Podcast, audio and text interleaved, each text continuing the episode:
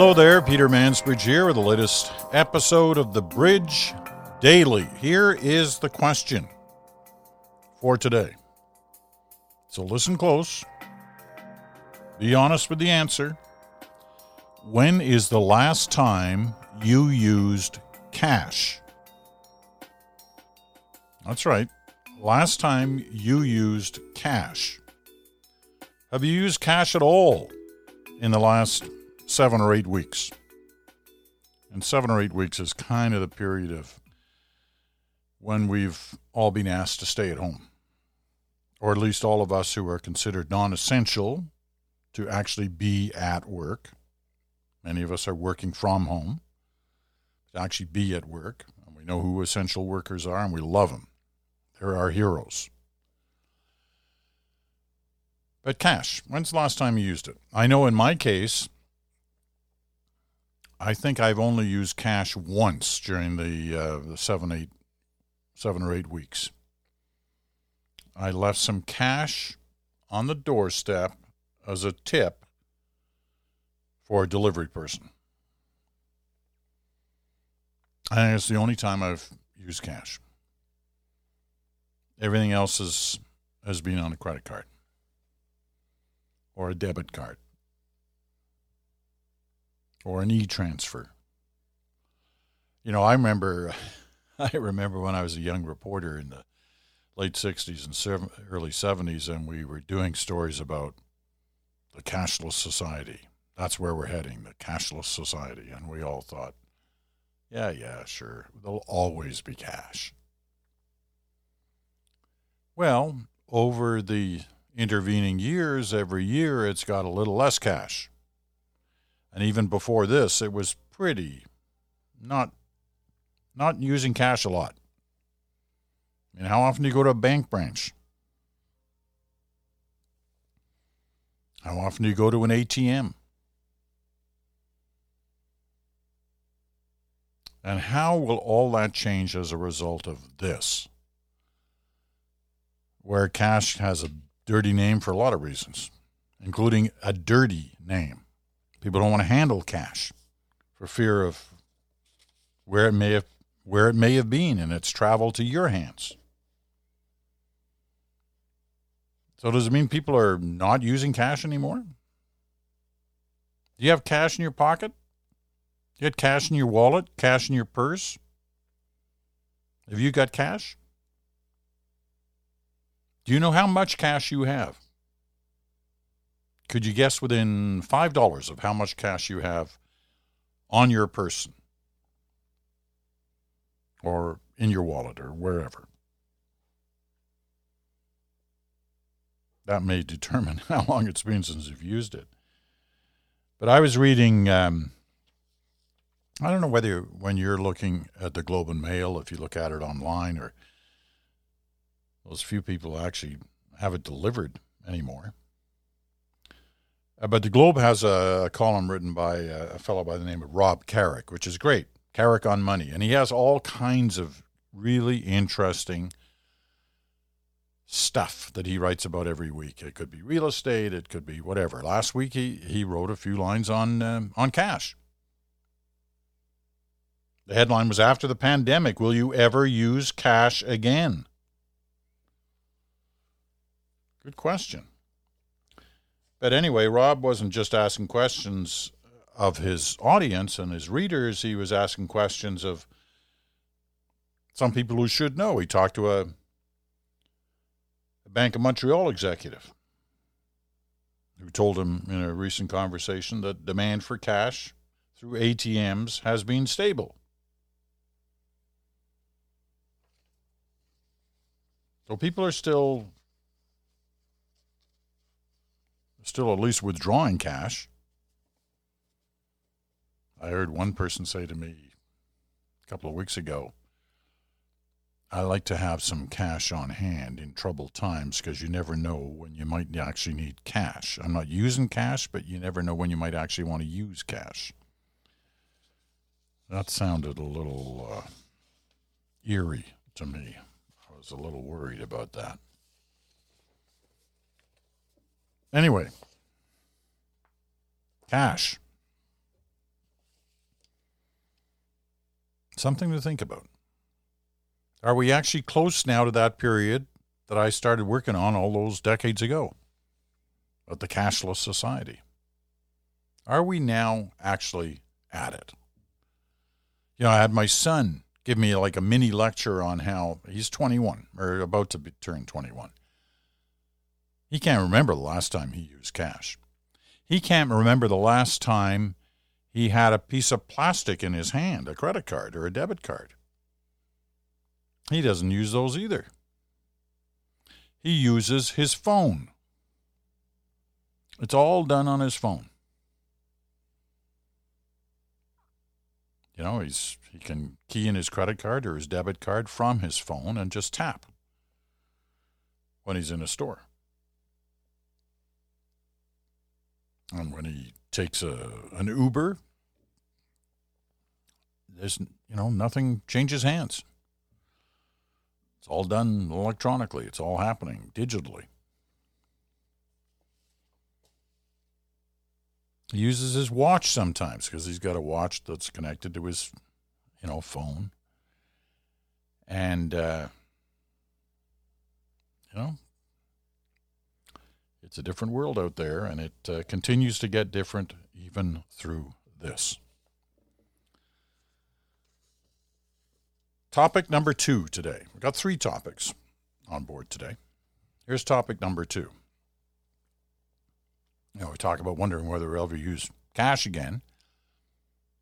How about airlines? When's the next time you're going to go on an airline?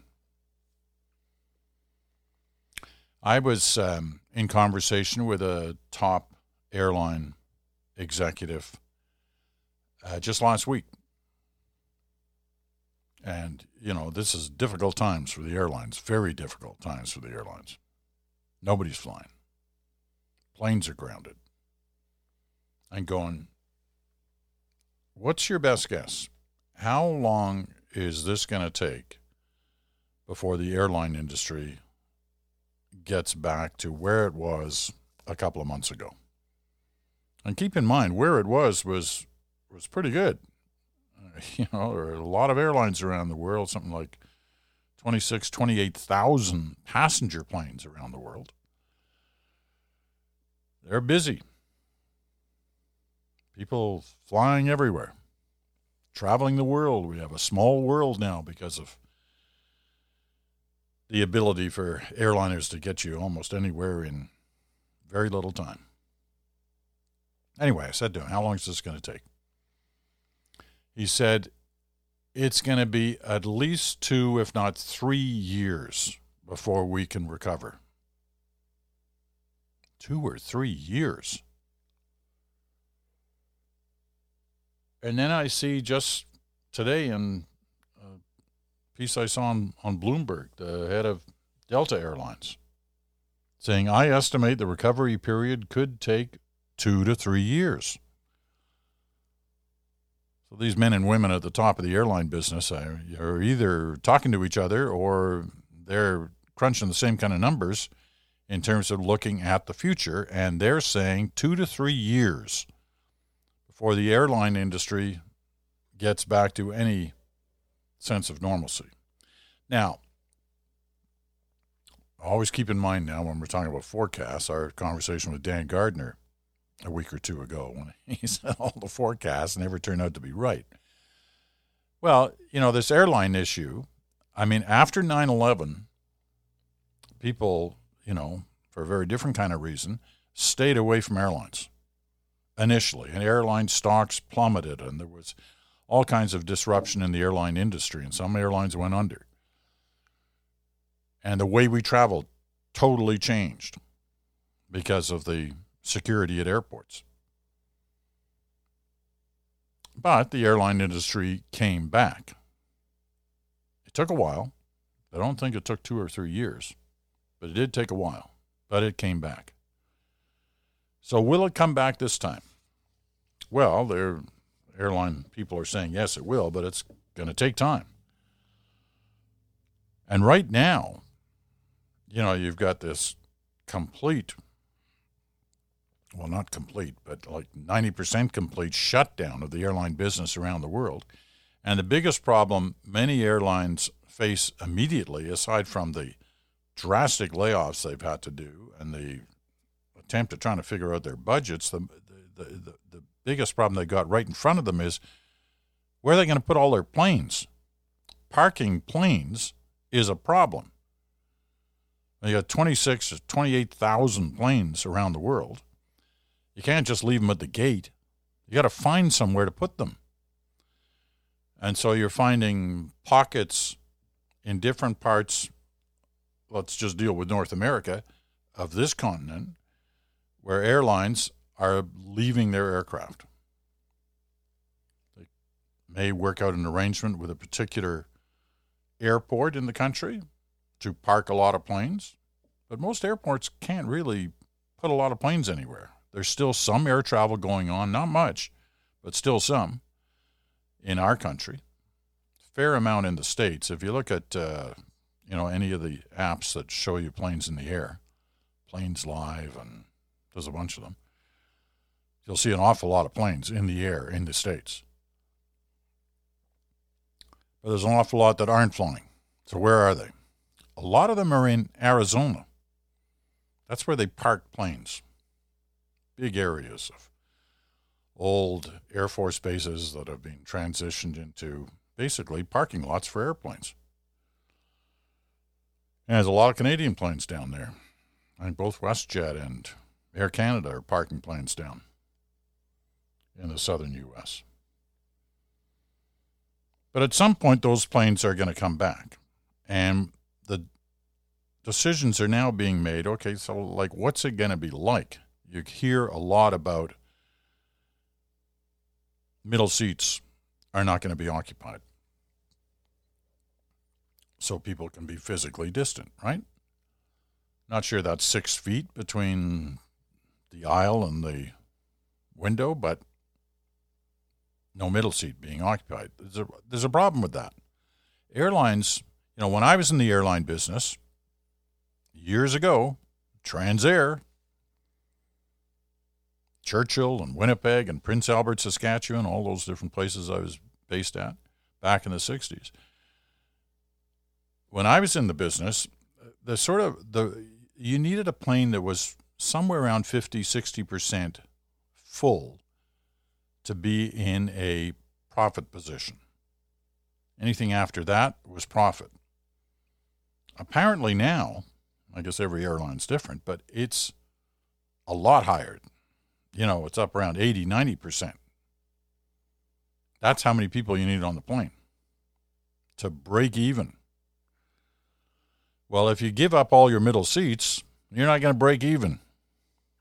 So that's a problem masks on the plane. A lot of airlines are already saying, listen, at least for boarding and disembarking, people will have to wear masks because they're going to be so close together. How long is that going to last? And how long will that be obeyed? And how long will that be regulated? And what's the penalty if you don't?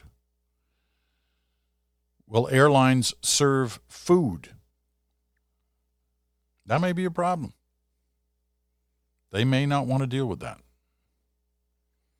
Well, when you got flum, some flights that are like 12, 14 hours long, you're probably going to want to have some food for your passengers, assuming they want to eat. So, you know, there are a lot, a lot of these issues about air travel and how you're going to deal with it. And the airlines are, you know, are beginning to think about this. But that industry is going to be very different. Very different. And there's going to be airlines that you're used to knowing about now that may not even exist when this is all over because they will have just lost too much money. And they'll be fearful of what it'll be like when they do come back. How they're going to attract customers. Well, one way is, you know, is have rock bottom fares. Well, that's going to be tough when the bottom line is the bottom line. and you're uh, you're suffering because of it. Anyway, that's where we are on the topic of airlines. Cash, airlines, topics one and two. Don't forget, if you have any thoughts on any either of those, don't don't be shy. I'd love to hear them. The Mansbridge Podcast at gmail.com. The Mansbridge Podcast at gmail.com. Topic number three. We hinted at this last week. It's a very important topic.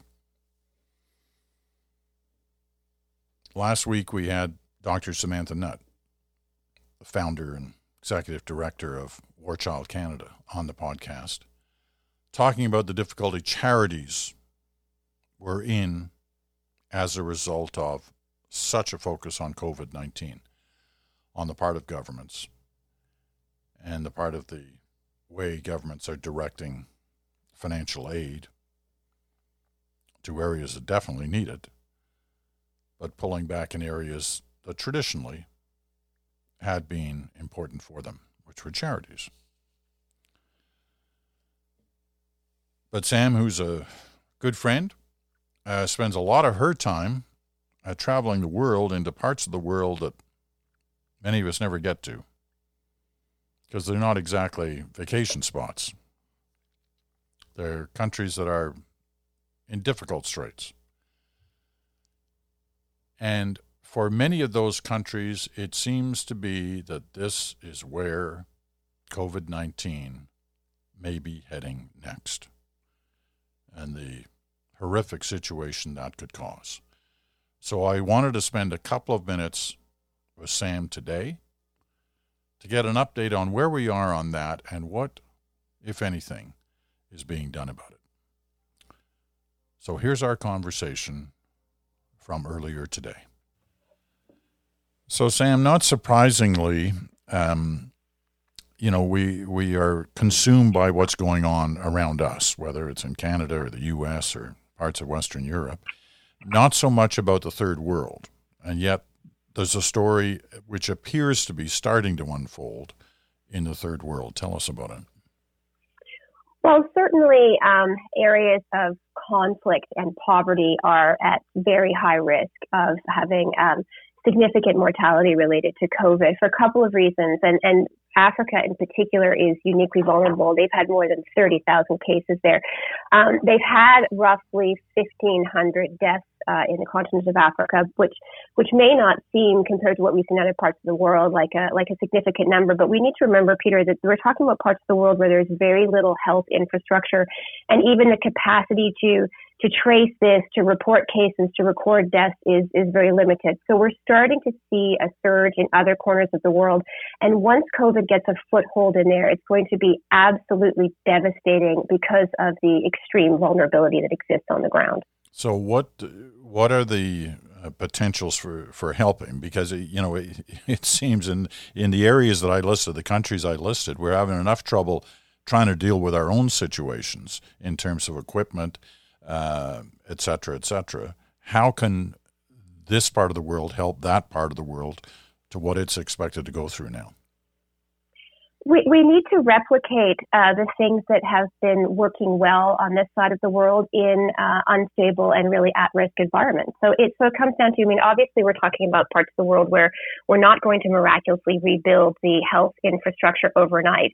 Places like um, Idlib province in, in, Syria, for example, they only have 100 uh, ventilators for a population of about 3 million people. So, so that kind of infrastructure to rebuild quickly and efficiently is going to be very challenging. But there are some basic public health um, sort of measures that we can put into place, and War Child's been very much involved in this um, to to help populations that are at risk uh, keep themselves safe. So, uh, washing hands, having soap, having sanitizer available, helping them to understand the importance of, of social and physical distancing where it's appropriate, helping them to understand the, the symptoms of the disease and to identify cases uh, or pre- presumptive cases even in the absence of having a firm, firm health infrastructure and, and diagnosis to go along with it. So, so these are the kinds of, of public health education measures that can be put into place.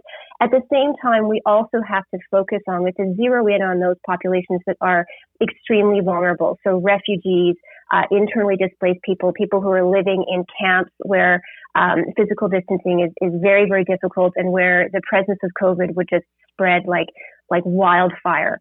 Um, we, we also have to look at things like food security because malnourished populations are going to be even more vulnerable to very detrimental health effects as a result of, of, of COVID. Um, and you are talking about parts of the world, for example, in sub-Saharan Africa, where you've got a quarter of the population that is already undernourished. So maintaining food supply chains will be critically important. Masks, for example, manufacturing masks, shipping masks, and other protective equipment. Um, these are the kinds of things that we need to, to focus on, and we need to really ramp ramp up our efforts despite how tremendously challenging it is right now. Last point. Um, obviously, organizations like War Child are, are focused on trying to help this situation. Are governments focused on it at all? This has been a huge issue, Peter. It's hard when we're all focusing on what's happening, and understandably, domestically, we're all under siege in our own way, and we're all worried about the future and about our health and well-being and that of our loved ones. And so trying to encourage uh, a, a glo- global thinking on this has been difficult. The Canadian government has committed more than $150 million to help with uh, the fight against COVID overseas, yeah, particularly in, in the global south. About 50 million of that has been earmarked for the World Health Organization, but really that's only a fraction of the hundreds of billions of dollars that has been committed to to fighting this, um, you know, for example, in Canada and, and other parts of the world. So it isn't, unfortunately, enough. And and you know, some of the criticism around this, Peter, is well, we're so we have so many urgent needs here at home, we can't really afford to consider what's going to happen in other environments and, and whether they have the financial resources and the medical equipment to to support themselves because we're still scrambling to provide it to our own healthcare workers. But the reality is, as we've seen with this particular crisis, is that for as long as it exists and is spreading anywhere in the world, we are all vulnerable. And so we need a global strategy and a global response. And that includes targeting those areas where it is likely to become, uh, you know, really intractable, very, very difficult to manage, and very, very difficult contain- to contain in the months and years ahead. Sam, thanks very much for this. Thank you, Peter. Dr. Samantha Nutt from War Child Canada. Something to keep in mind. All right, tomorrow, another uh, special program. Part of the program tomorrow will be focused on a letter I got last week from a listener to the podcast who raised this issue about where should we be in terms of our relationship with the United States. She'd clearly been thinking about this a lot, wondering whether we want to re examine our situation, what our relationship is with the U.S. And so she raised the question, and I thought this is a good topic. And who do I so often go to on issues like that that deal with the big international picture, the big global picture, and Canada's relationships with important countries around the world? For years, I have gone to Janice Stein, who is the founder, former director,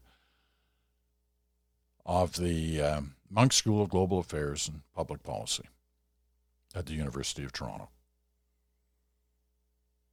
So I called up Janice the other day and I said, Can we talk? I read her the letter. She thought this is a good a good reason to talk. Let's talk. And so tomorrow we will. And on tomorrow night's podcast, we'll have that conversation. In the meantime, the Mansbridge Podcast at gmail.com. As I always say, don't be shy. Drop me a line. Some great letters already this week. As you know, the Friday podcast is your thoughts and questions and comments based on the mail you send to me. So that's the Bridge Daily for this day. I'm Peter Mansbridge. Thanks for listening, and we'll be back talking to you in 24 hours.